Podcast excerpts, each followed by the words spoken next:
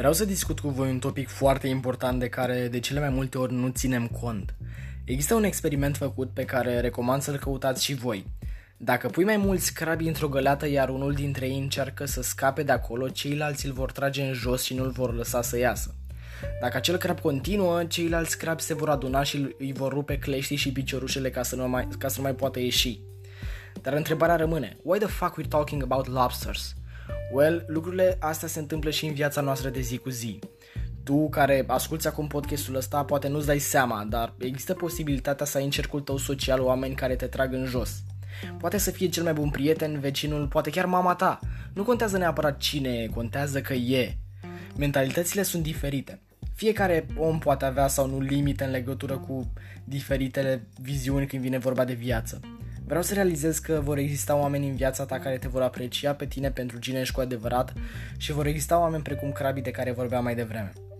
Când începi să ieși din zona ta de confort, inevitabil vor apăra și oamenii care îți vor spune că nu ești suficient de bun pentru asta, că ești varză și că mai bine stai în banca ta. Dacă ai ajuns deja la nivelul ăsta, înseamnă că ești pe drumul cel bun și hai să zic și de ce.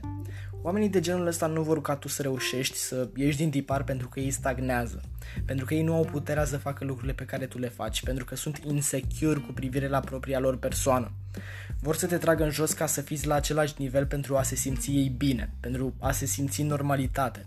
Iar dacă ei încearcă să-ți arunce impulsuri negative, clar e un semn că tu ai îmbunătățit ceva la tine, că ai trecut la nivelul următor, iar ei au rămas în urmă. Lucrurile astea se întâmplă pentru că viața pentru ei are o singură culoare, când de fapt viața e multicoloră. Cel mai bun sfat pe care ți l-aș putea da în momentul de față e următorul. Fii selectiv.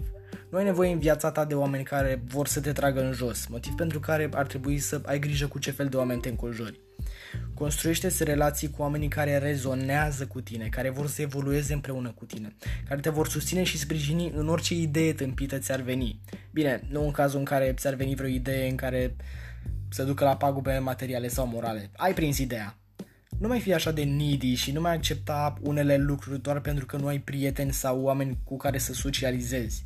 Crede-mă că e mult mai bine să fii singur decât să ai în preajma, în preajma ta oameni toxici tu ești personajul principal al propriei tale vieți, așa că joacă rolul ăla cât poți tu de bine, indiferent de ce zic ceilalți. Așa cum zicea Jim Ron, ești media celor 5 oameni cu care îți petreci cel mai mult timp. Tu ce media ai?